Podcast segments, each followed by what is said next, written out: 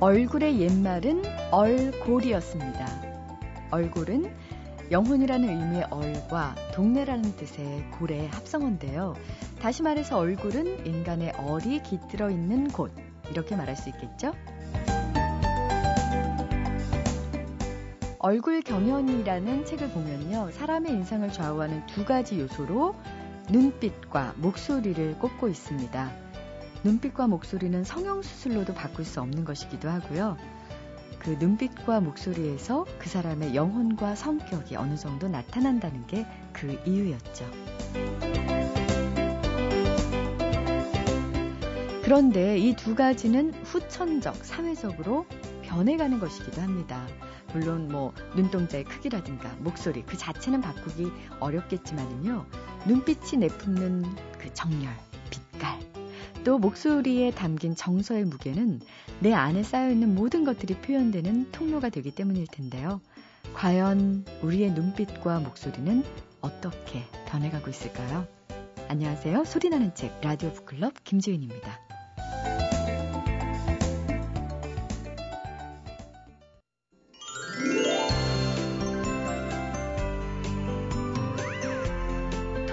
톰 라비의 어느 책 중독자의 고백이라는 책을 보니까요.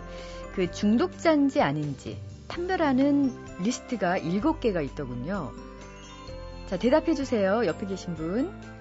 할인 판매를 한다는 이유로 책을 산 적이 있습니까? 네, 많습니다. 무슨 선물을 해야 할지 고민되면 책 선물을 하십니까? 당연하죠. 모르고 같은 책을 두 번 산 적 있습니까? 그럼요. 책을 펼쳐서 잉크와 종이 냄새를 들이마시면 심리적으로 안정이 되십니까? 아, 물론입니다. 주기적으로 읽을 책 리스트를 갱신하십니까? 그런데 미용실에 앉아서 책을 어, 찾다가 읽을 책이 없으면 당황하십니까? 그렇진 않습니다. 침대 옆에 적어도 다섯 권의 책을 놓아둔다. 아, 그렇진 않습니다. 네. 네. 어, 그럼 일곱 가지 중에서 다섯 가지. 네. 저는 일곱 가지 중에서 일곱 가지였어요. 아, 네. 자, 그러면 음, 책 중독자임이 확실한 거죠? 세 가지 이상이면 중독자라고 하나요? 네. 네. 자, 오늘 책 중독자 세종대학교 만화 애니메이션학과의 한창원 교수님 모셨습니다. 안녕하세요. 네, 안녕하세요. 아, 정말 별별 중독이 다 있지만 네. 책 중독만큼 남에게 해를 끼치지 않고 그럼요. 본인의 네. 영혼을 살찌울 수 있는 중독도 네. 없다는 생각이 드는데요. 네, 네. 교수님 책 말고 중독된 거 제가 알고 있는 한 가지 외에 또 뭐 있죠? 뭘 아시는데요? 있잖아요. 그 R로 시작하는 그거는 제가 그렇게 된 게 아니라 그쪽이 그렇게 된 거예요. 알코올이 저한테 중독된 거지. 제가 그렇게 된 건 아니고요. 네. 저는 저기요 말할 네. 수 없는 네. 사물에게 네. 그렇게 뒤집어 씌우시면 안 됩니다. 똑같이 증언할 수 있는 네, 알겠습니다. 기회를 줘야죠. 예, 예. 그 외에 어떤 중독이? 정보 중독 같은 거 있어요. 그러니까 찾아도 찾아도 그 제가 찾은 정보에서 못 믿는 거죠.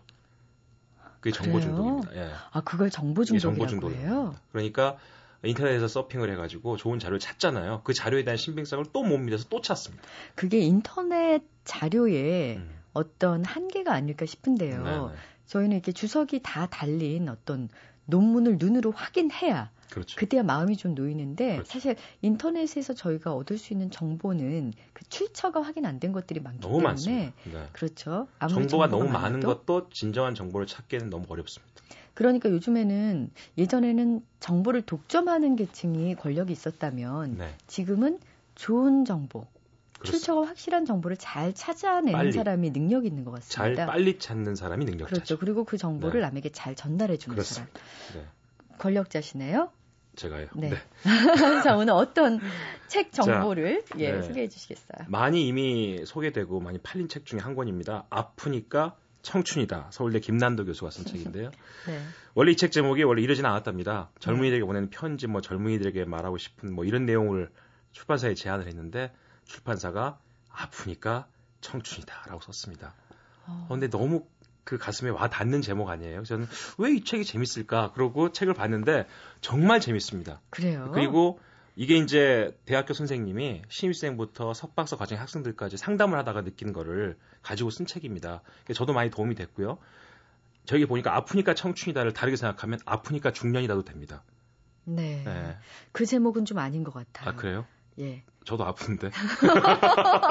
그러니까 청춘이죠. 네. 예. 그첫 글, 첫 장에 나오는 보나드 쇼 얘기가 정말, 어, 이렇게 써 있죠. 젊음은 젊은이에게 주기에는 너무 아깝다. 아~ 버나드 쇼가 그렇게 얘기를 했답니다. 정말 맞는 말이거든요. 왜 네. 젊은 날에는 네. 그 젊음의 모르죠. 가치와 아름다움을 네.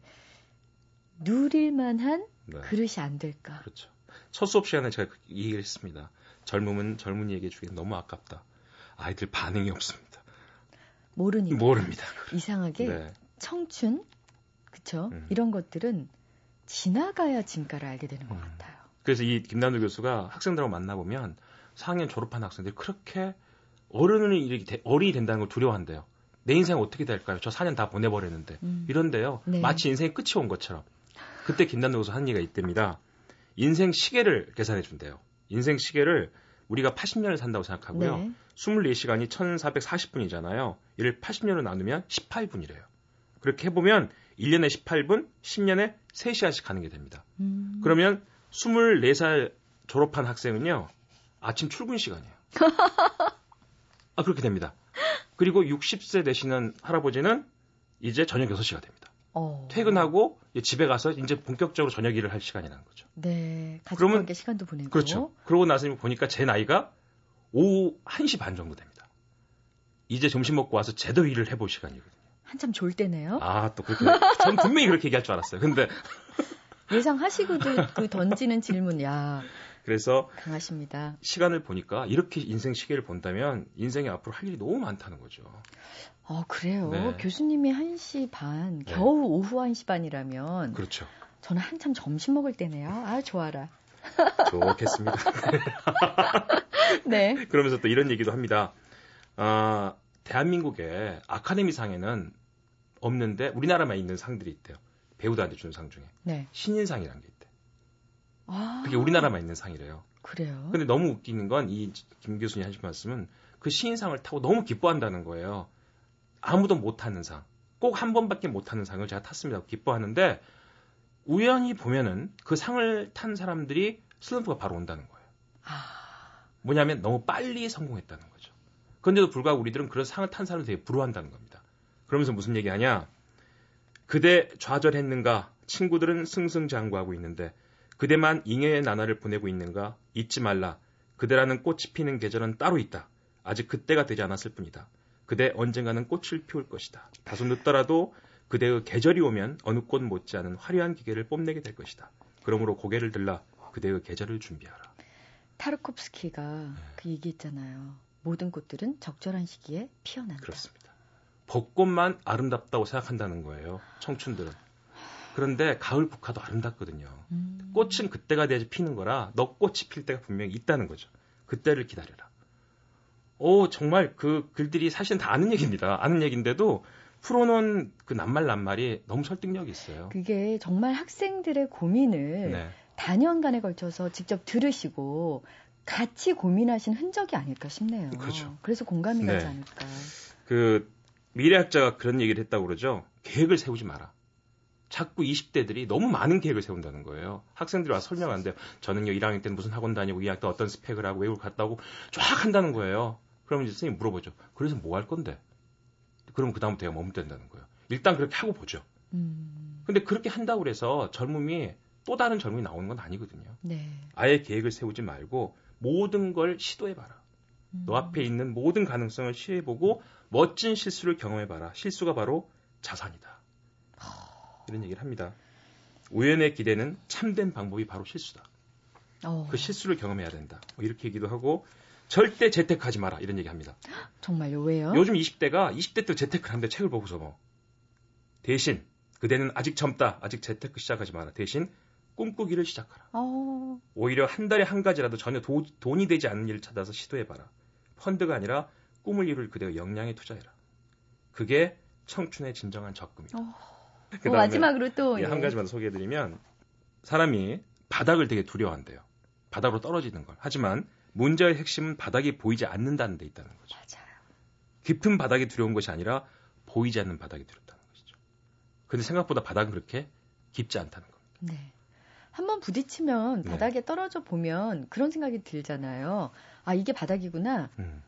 올라갈 일밖에 안 남았구나. 바닥이 그렇죠. 이 정도구나. 네. 하고 안심이 되던데요, 오히려. 그러면서 맞는 말이네요. 그 말을 아주 추락하는 것엔 날개가 있다. 바로 날아올 수 있다는 겁니다. 어... 그래서 제가 볼 때 아프니까 중년은 된다니까요. 이거 읽으면 아 아직도 나는 할 수 있는 시간이 있다. 이런 믿음을 줄 수 있는 책이어서 소개해드렸습니다. 네. 아프니까 청춘이다. 김난도 작가의 책이었습니다. 인생 앞에 홀로 선 젊은 그대에게. 네. 예, 혹은 인생 앞에 홀로선 중년 그대에게도 함께 바칩니다. 자, 오늘 책마을 소식 한창환 교수님과 함께 했습니다. 고맙습니다. 네, 감사합니다. 고 박완서 작가가 타계한 지도 벌써 두 달이 다 돼가지만은요, 고인을 추모하는 열기는 식지 않고 있습니다. 뭐 문학계뿐만 아니라 연극계도 예외가 아니어서요. 박완서 작가의 소설 8개의 모자로 남은 당신 또 그리움을 위하여를 배우들이 읽어주는 박완서 배우가 다시 읽다라는 공연도 펼쳐지고 있죠. 배우들은 이 공연을 준비하면서 박완서 작가의 작품에 더더욱 푹 빠지게 됐다는데요.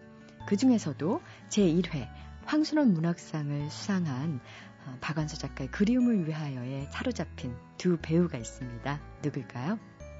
네, 안녕하세요. 저는 배우 김연진입니다. 예, 안녕하세요. 저는 배우 김지영입니다.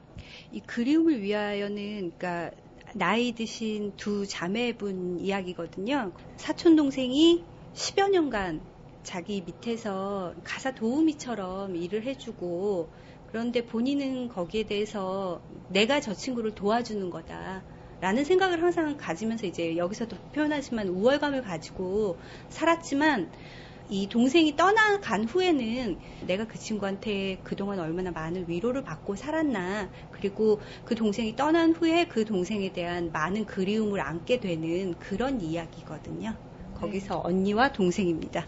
처음에 소설을 읽었을 때는 사실은 그렇게 감명 깊게 읽거나 그러지 않았어요. 읽다 보니까 할 적마다 폭풍 감동이더라고요. 이 또래 연배분들이 오셨을 때 본인들이 살아왔던 그런 가족들과의 이야기들 그런 것들 때문인지 울기도 하시고 저희로서는 흥미롭고 또 이제 보람됐었어요. 네. 이 박완서 작가 하면은요, 정말 그 노년의 쓸쓸함을 소설 속에서 잘 그리고 자주 그려오신 분이죠. 김현진, 김지영 씨가 소개해드린 그리움을 위하여도 그런 작품인데요. 그 사촌지간이긴 하지만 마치 상전과 하인 관계처럼 지내오던 두 노인이 주인공이에요. 사촌 동생이 별안간 어부와 사랑에 빠져서 사량도라는 남쪽 섬으로 훌쩍 떠나고 마는데요. 사촌 언니 처음에는 그런 사촌 동생을 괘씸하게 여겼겠죠. 가진 것도 없으면서 수다스럽기만 한 동생한테 애인이 생겼다는 것도 괘씸하고 가난하다고 도와줬더니 오히려 나를 배신해? 이런 생각에 원통해 하지만 시간이 흐를수록 동생을 향하는 그리움에 젖어듭니다. 배우 김현진 씨는 이 작품의 낭독회에서 사촌 언니 역할을 맡았거든요. 동생에 대한 그리움을 노래한 소설의 마지막 대목을 낭독해 주셨습니다. 여름에는 시원하고 겨울에도 춥지 않은 남해의 섬. 노란 은행잎이 푸른 잔디 위로 지는 곳. 70에도 섹시한 어부가 방금 청정 해역에서 낚아올린 분홍빛 도미를 자랑스럽게 들고 요리 잘하는 어여쁜 아내가 기다리는 집으로 돌아오는 풍경이 있는 섬. 그런 섬을 생각할 때마다 가슴에 그리움이 샘물처럼 고인다. 그립다는 느낌은 축복이다. 그동안 아무것도 그리워하지 않았다. 그릴 것 없이 살았으므로 내 마음이 얼마나 메말랐는지도 느끼지 못했다. 우리 아이들은 내년 여름엔 이모님이 시집간 섬으로 피서를 가자고 지금부터 벼르지만 난 안 가고 싶다. 그 대신 택배로 동생이 분홍빛 도미를 붙여올 날을 기다리고 있겠다. 나의 그리움을 위해. 네. 김현진 씨의 그 연기가 어우러진 낭독 어떻게 들으셨어요? 음, 평면적이었던 글이 좀 입체적으로 드러나는 느낌 들지 않으셨는지요? 이번 낭독회는 4월 1일까지 공연된다고 하니까요. 박원서 작가의 글맛을 눈이 아닌 귀로 느껴보는 것도 색다를 것 같습니다. 배우 김현진 씨는 이번에 박완서 작가의 작품을 직접 공연하면서요. 박완서 작가를 향한 존경과 그리움이 더 커졌다고 하는데요. 작품이 가진 어떤 힘이 우리 김현진 씨의 마음을 움직였는지 들어볼까요? 어느 날 정말 식사를 하시는데 뭐 젊을 때처럼 그렇게 염렵하게 식사를 못 하시고 그렇게 깔끔하던 아빠 옷섭에 이렇게 국물 자국이 이렇게 묻어 있다거나 이럴 때면은 어 그게 굉장히 뭐 가슴이 아프거든요. 반짝반짝 빛나던 젊은 모습들 그런 것들을 제가 많이 그리워하거든요. 아 언제 우리 아빠가 우리 엄마가 우리 할머니가 이러는데 이걸 읽으면서 그런 저한테 위로가 됐었던 것 같아요.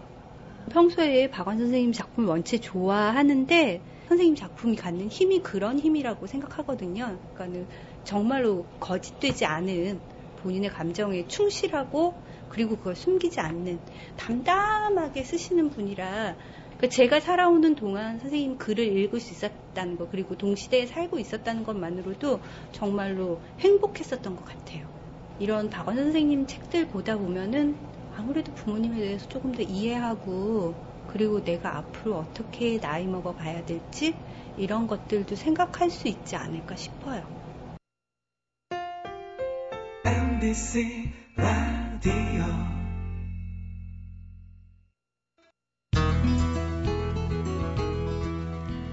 아침 식사 하셨습니까? 조금 이른 시간이라고요. 아침 식사 준비 중이십니까? 그래서 오늘 같은 일요일엔 어떤 음식을 드시는지요? 밥 대신 국수로 아침이나 점심을 드시는 집도 있을 테고, 뭐 빵을 즐겨 드시는 분도 있을 테고요. 냉장고에 좀 오래 묵혀뒀던 온갖 야채를 꺼내서 보글보글 카레를 끓이는 가정도 있겠죠? 아니면 그냥 간편하게 애들 좋아하는 피자나 햄버거를 어, 시키는 집도 있을 테고요.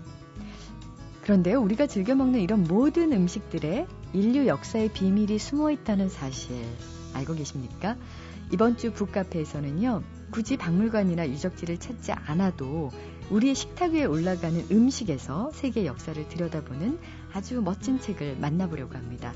맛있는 세계사의 저자이신 한국학중앙연구원의 주영하 교수님 모셨습니다. 안녕하세요. 네, 반갑습니다. 네. 우리 주영하 교수님은 보통 새끼 잘 챙겨 드시는 편이세요? 뭐 보통은 굉장히 잘 먹는 줄 알죠. 제가 한 25년 정도 음식의 역사와 문화에 대한 뭐 논문도 쓰고 가기도 하고 하니까 주위에서는 굉장히 행복하게 생각하고 또 한편에서는 아, 저 집에 같이 사는 부인은 어떨까? 얼마나 고생스러울까? 그러는데 실제로는 뭐 일반 도시 중산층의 식사와 거의 비슷하게 어, 먹고 그다음에 즐기고 뭐 그렇습니다. 보통 주식이 밥과 국, 반찬. 네, 그렇죠. 인가요? 네, 네. 뭐 빵이나 이런 걸 즐겨 드시거나 음, 그러진 않나요? 여전히 촌스러워서 네. 어, 그렇기도 하는데 실제로 그 세계 2차 세계 대전 이후에 음, 밀을 주식으로 먹지 않았던 이제 아시아 특히 일본과 한국을 비교하면은 일본 같은 경우는 이제 현재 도시의 한 3분의 1 정도의 사람들은 어, 아침을 빵 혹은 한 끼니를 뭐 이렇게 빵으로 해결하고 있거든요. 근데 한국 사람들은 이제 주로 이제 밥, 국, 반찬으로 된 식사를 중심에 두고 있고, 네. 그 다음에 이제 다 아시듯이 이제 밥 먹고 나서 간식으로 빵을 먹는, 그러니까 굉장히 이제 어, 서유럽 사람들, 미국 사람들이 보기에는 좀 이상할 정도로 어, 그런 경향이 여전히 강한 편이라고 볼 수 있습니다. 그 교수님이 발표하신 논문 중에 비빔밥에 관한 게 있더라고요. 비빔밥의 진화와 담론 연구 라는 논문에서 그러니까 비빔밥의 유래가 뭐 조선시대 제사 음식이다. 아, 뭐 비빔밥의 원조는 전주다. 이런 얘기에 대해서 반박을 하셨더라고요. 그 내용과 비빔밥의 변천사를 잠깐 소개해 주시겠어요? 음, 뭐한 한 5, 6년 전부터 그런 이야기를 간간히 학술 심포지엄에서 하고 전주 가서도 하고 그래서 전주 분들이 저를 굉장히 그 싫어하시는 분들이 좀 있습니다. 네. 전주에 잘 못 가게 되기도 하고요.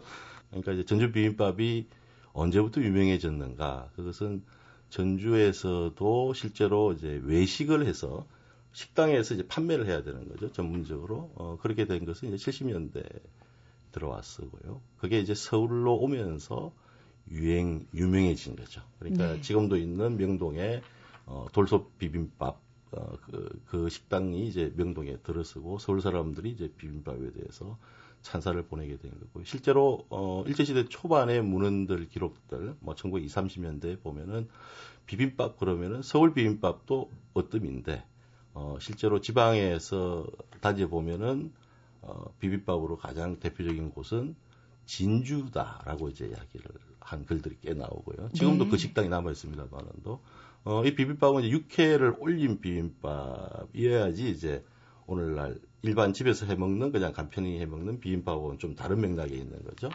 육회가 들어가면서 이제 이 고추장이 들어가게 되고요.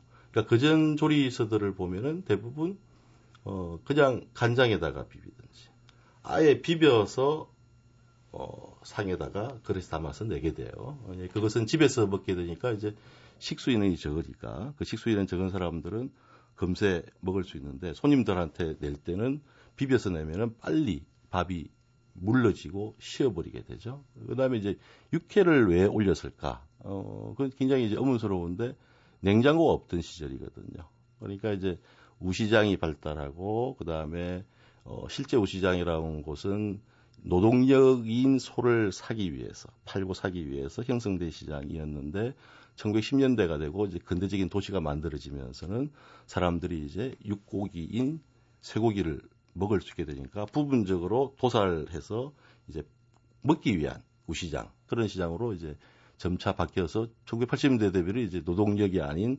완전히 먹기 위한 소를 판매하는 우시장으로 바뀌어 버렸지만은도요. 그래서 우시장인데 우시장 큰 규모에서 도살을 하고 바로 육회로 올려야지 냉장고가 없는 상태에서는 그렇죠. 그다음에 이제 한 쇠고기라고 하는 것은 그냥 먹으면은 어, 굉장히 불쾌한 육고기 소화도 안 되고 맛도 없는 냄새가 많이 나고 그래서 항상 조미를 해야 됩니다. 그러니까 서양 사람들이 어, 쇠고기 때문에 후추라고 하는 것에 대해서 굉장히 열광을 어, 했던 이유도 거기에 있고요. 그 이야기도 이제 이 책에 있지만은도 어, 그러니까 이제 냄새가 난단 말이죠. 그러니까 고추장이 들어갔죠. 그러니까 그전에는 대부분 간장으로 비볐죠. 그러니까 지금 생각하시면 이제 안동 헛제사밥을 생각해 보시면 되고요. 심지어 그 위에다가 어, 생선을 지진 전유어, 뭐 완자 이런 것들 나물과 함께 올려서 19세기만 해도 올려서 먹었어요. 그래서 여러 가지가 같이 다 섞였다고 해서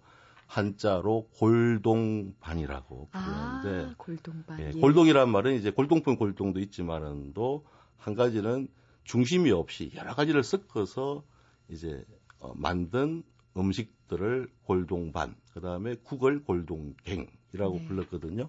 그래서 그런 맥락에서 보면은 어, 육회 비빔밥의 역사는 1910년대 이후에 이제 봐야 되고요. 어, 그래서 비빔밥이 집에서 언제부터 먹었냐 이건 알 수 없어요.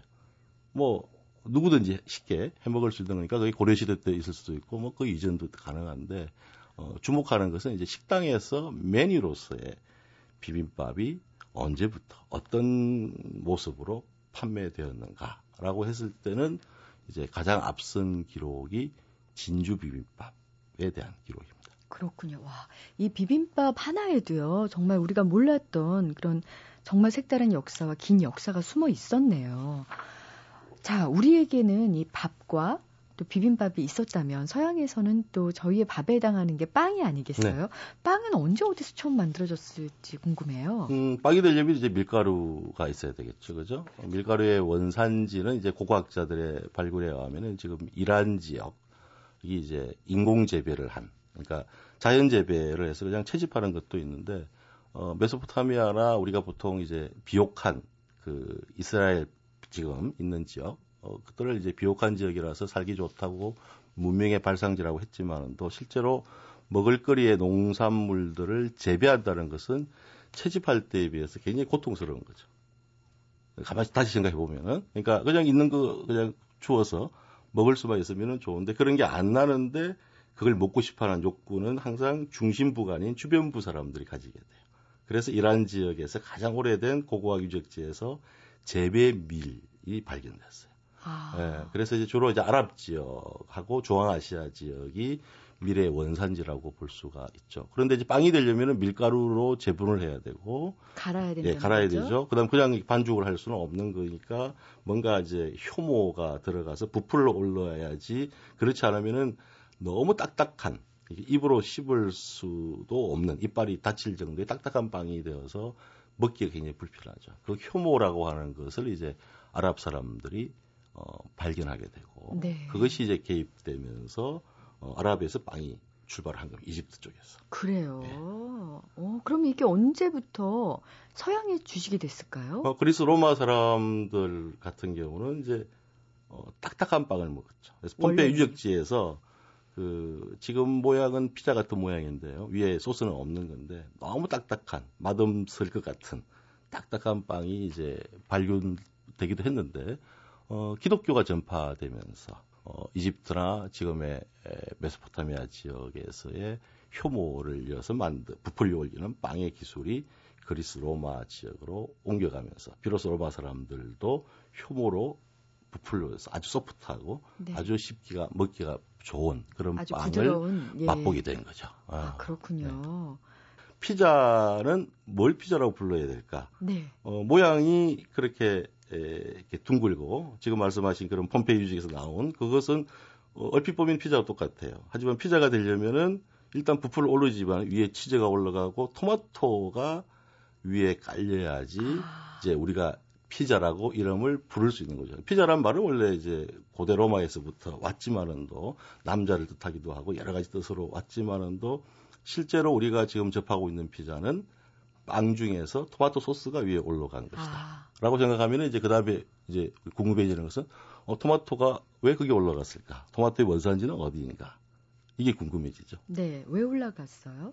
아, 토마토의 원산지는 아메리카 대륙입니다. 네. 그러니까 어, 아메리카 대륙의 원주민들은 토마토를 이미 먹고 있을 거예요. 네. 그런데 이제 서유럽 사람들이 우리가 잘 알듯이 콜럼부스 이후에 아메리카 대륙을 발견하게 되죠. 아. 어, 그러니까 이제 서유럽 사람 입장에서 아메리카 대륙을 발견해서 가져온 것들이 굉장히 많아요. 어, 우리가 먹고 있는 감자, 고구마, 고추, 토마토, 뭐 심지어 지금은 몸에 안 좋다고 하는 담배부터 그 다음에 이 나무 두 사이에 그물 침대, 해먹, 아, 해먹 그것도 네. 이제 아메리카 대륙에서 가져온 거고요. 그러니까 그렇게 가져왔는데 어, 다른 거는 굉장히 옥수수도 마찬가지고 굉장히 인기가 있어서 무역 그 상인들에 의해서 판매가 이제 되면서 세계 각국을 퍼져나가요. 퍼져나가는데 토마토가 에스파니아 상인들한테는 괜찮은 거였는데 포르투갈을 넘어서 이 프랑스나 이쪽으로 가서는 토마토가 인기를 얻지를 못했어요. 그 형상이 마치 이 태반 같은 아. 그런 핏덩어리 아. 같은 형상이라서 중세에 특히 수녀님들이 싫어했던 것 중에 하나가 아, 토마토고 예. 그래서 토마토가 프랑스로 못 넘어갔는데 뭐 이탈리아 당연히 로마 이제가 가톨릭의 본산이니까요. 그까지 못 가는데 에스파냐를 통해서 어, 나폴리는 에스파냐 지금 스페인의 땅이었어요. 이탈리아 땅이 아니에요. 아, 그래서 좀 퍼즐이 그래서 글로 간 거예요. 예. 글로 가서 갔는데 어 원래 먹는 이제 원형 빵 위에다가 토마토 소스를 올려본 거죠. 그러니까 그런 백성들 아주 가난한 민중들이 길거리에서 어 먹는 음식으로 그냥 바닥에 테이블에 놓고 먹는 아주 미개하다고 볼 수 있는 빵인데 그게 토마토가 올라간 거죠. 그렇군요. 어. 예전에 피자의 기원에 대해서 말이 많았었잖아요. 근데 사실은 이태리산이라기보다는 나폴리산이라고 스페인, 예, 스페인 스페인의 나폴리. 영역이었던 나폴리. 그래서 네. 나폴리 피자가 네. 그렇게 유명하군요. 그랬는데 이제 그게 미국에 가서 인기를 얻게 된 것은 또 다른 맥락이 숨어 있습니다. 어, 이탈리아 사람들은 이탈리아 오늘날 이탈리아 공화국은 상당히 19세기 말 돼서야 비로소 통일된 이탈리아 공화국을 만들거든요. 그러니까 이탈리아 자체의 오늘날 이탈리아 역사는 굉장히 짧은 역사를 가지고 있어요. 어, 그러다 보니까 이제 어, 18세기, 19세기 때 영국에서부터 시작해서 프랑스, 독일 사람들이 이제 어, 이른바 미국 땅으로 이주를 했는데 가장 늦게 간 사람들이 이탈리아 사람들이에요. 아. 그러다 보니까 이제 우리가 시카고를 배경으로 한 깽 영화를 보지만은 또 늦게 도착하니까 어, 노동자 중에서도 가장 저급한 노동 일들을 하게 된 거죠. 하급 노동자가 된 거죠. 이 사람들이 먹고 있는 식당에서 먹는 게 피자예요.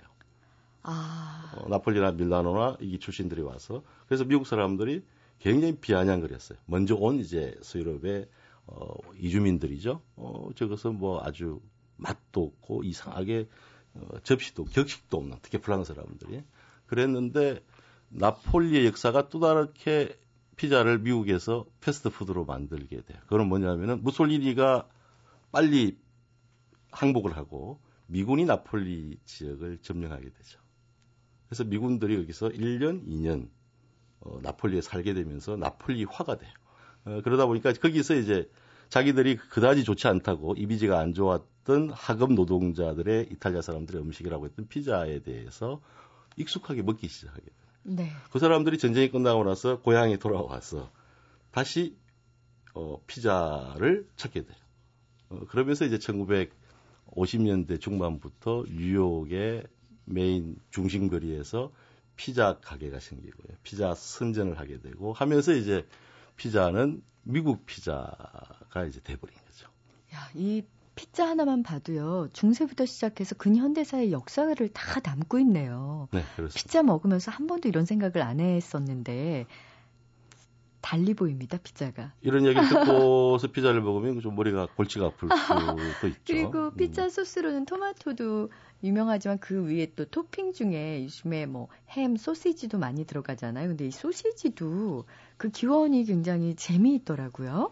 소시지는 쉽게 생각하시면은 아 우리가 즐겨 먹는 한국 음식의 순대하고 똑같은 것이다라고 네. 생각하시면 돼요. 그런데 다만 이제 소시지를 어 처음에는 순대처럼 이제 창자에다가 이제 각종 재료를 집어 넣는 것인데 어 원래는 이제 그리스 지역의 일부 지역 사람들이 이제 어 아주 가난한 백성들이 이제 그 귀족들이 먹지 않고 버린 네, 부속물들, 부속물들을 예. 이제 섞어서 먹었던 것인데 그게 이제 로마 시대에 어, 유행을 해가지고요. 어, 소시지가 일종의 축제 음식이 되고 심지어 발렌타인데이에 어, 소시지를 먹는 그런 이제 일종의 축제가 로마에서 있었어요. 그러다가 이제 가톨릭 국가가 이제 왕조가 되면서 어, 그런 육식을 하고 난잡한 모습들을 이제 금하게 했죠.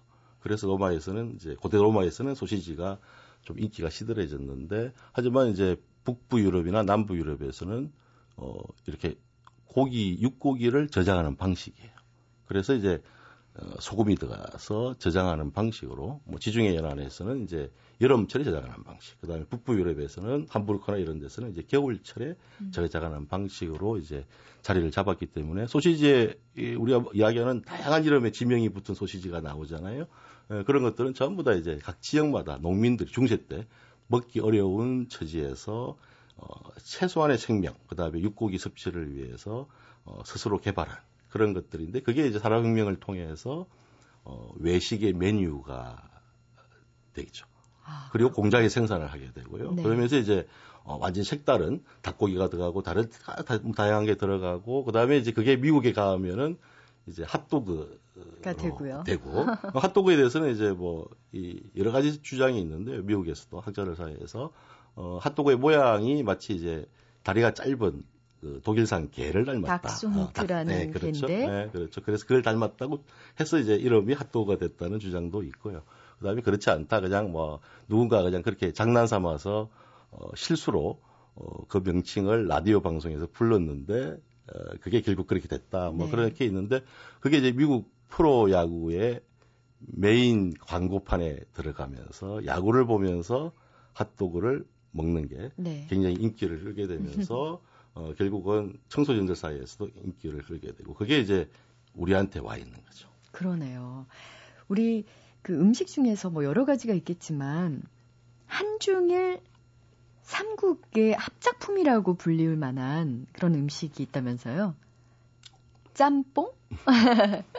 어, 짬뽕이란 말은 원래는 이제 중국의 복근성 사람들이 밥 먹었느냐 할 때 쓰는 말입니다. 그러니까 이제 북경어하고 사투리가 완전히 다르죠. 그래서 짜봉 이렇게 이야기하는 밥 먹었니? 아, 밥 먹었니 예, 이 말인데 짜봉. 인데 예. 어 19세기까지 조선도 쇄국 정책을 펴서 다른 나라하고 개방을 안 했죠.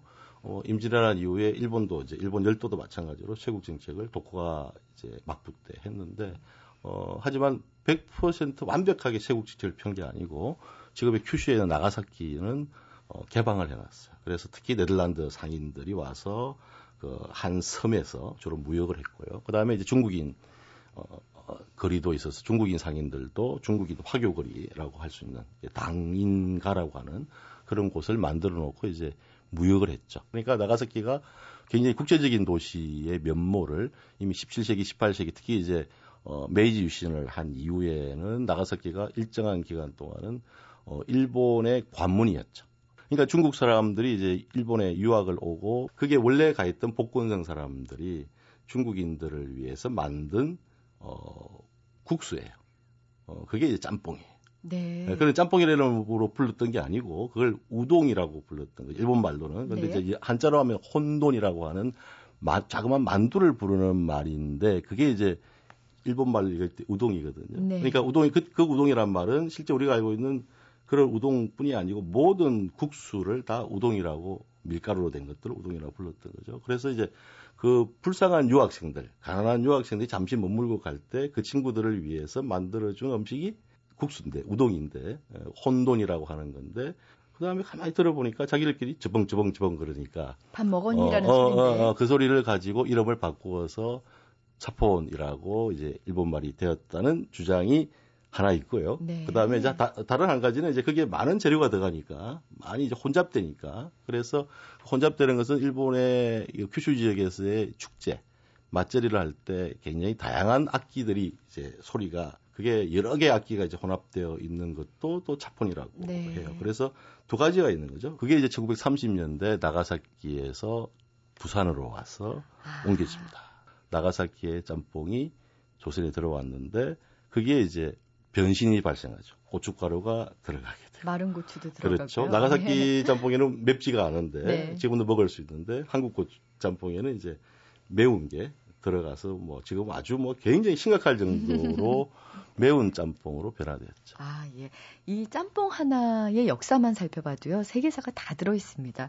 오늘 정말 시간 가는 줄 모르고 얘기를 들어봤는데요. 맛있는 세계사의 저자 주영하 교수님과 함께 얘기 나눠봤습니다. 정말 그 인류의 역사 만 년을 우리가 매일같이 먹고 있다고 생각하니까 좀 사실은 숙연해지기도 하고요. 몰랐던 역사를 음식 하나에서도 발견할 수 있다는 생각이 들었습니다. 오늘 북카페에서는요. 어른들뿐만 아니라 아이들도 쉽고 재미있게 읽을 수 있는 음식으로 세계 역사를 풀어낸 책 맛있는 세계에서 함께했습니다. 오늘 함께해 주신 주영아 교수님 다시 한번 감사드립니다. 네, 감사합니다.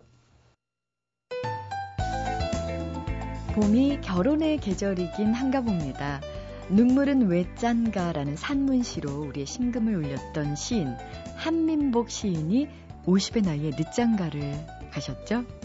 그동안 쭉 독신으로 살았었는데 시 창작 교육실에서 만난 동갑내기 제자와 지난주 어, 소설가 김은 씨의 주례로 결혼을 했는데요. 신랑 신부 나이를 합치면 꽉 찬 100살이기 때문에 자신들의 결혼이 40대 노총각 노처녀들에게는 희망을 주고 50대 이상에게는 분발할 수 있는 계기가 됐으면 좋겠다는 농담도 남겼습니다. 그래서 오늘은 한민복 시인이 마치 자신의 늦사랑을 예견한 듯한 시 만찬을 소개해 드리면서 인사드릴까 합니다. 혼자 사는 게 안쓰럽다고 반찬이 강을 건너왔네. 당신 마음이 그릇이 되어 햇살처럼 강을 건너왔네. 김치보다 먼저 익은 당신 마음 한 상. 마음이 마음을 먹는 저녁. 자, 여러분들 마음이 마음을 먹는 사랑 가득한 휴일 보내시고요. 지금까지 소리나는 책 라디오 북클럽 김지은이었습니다.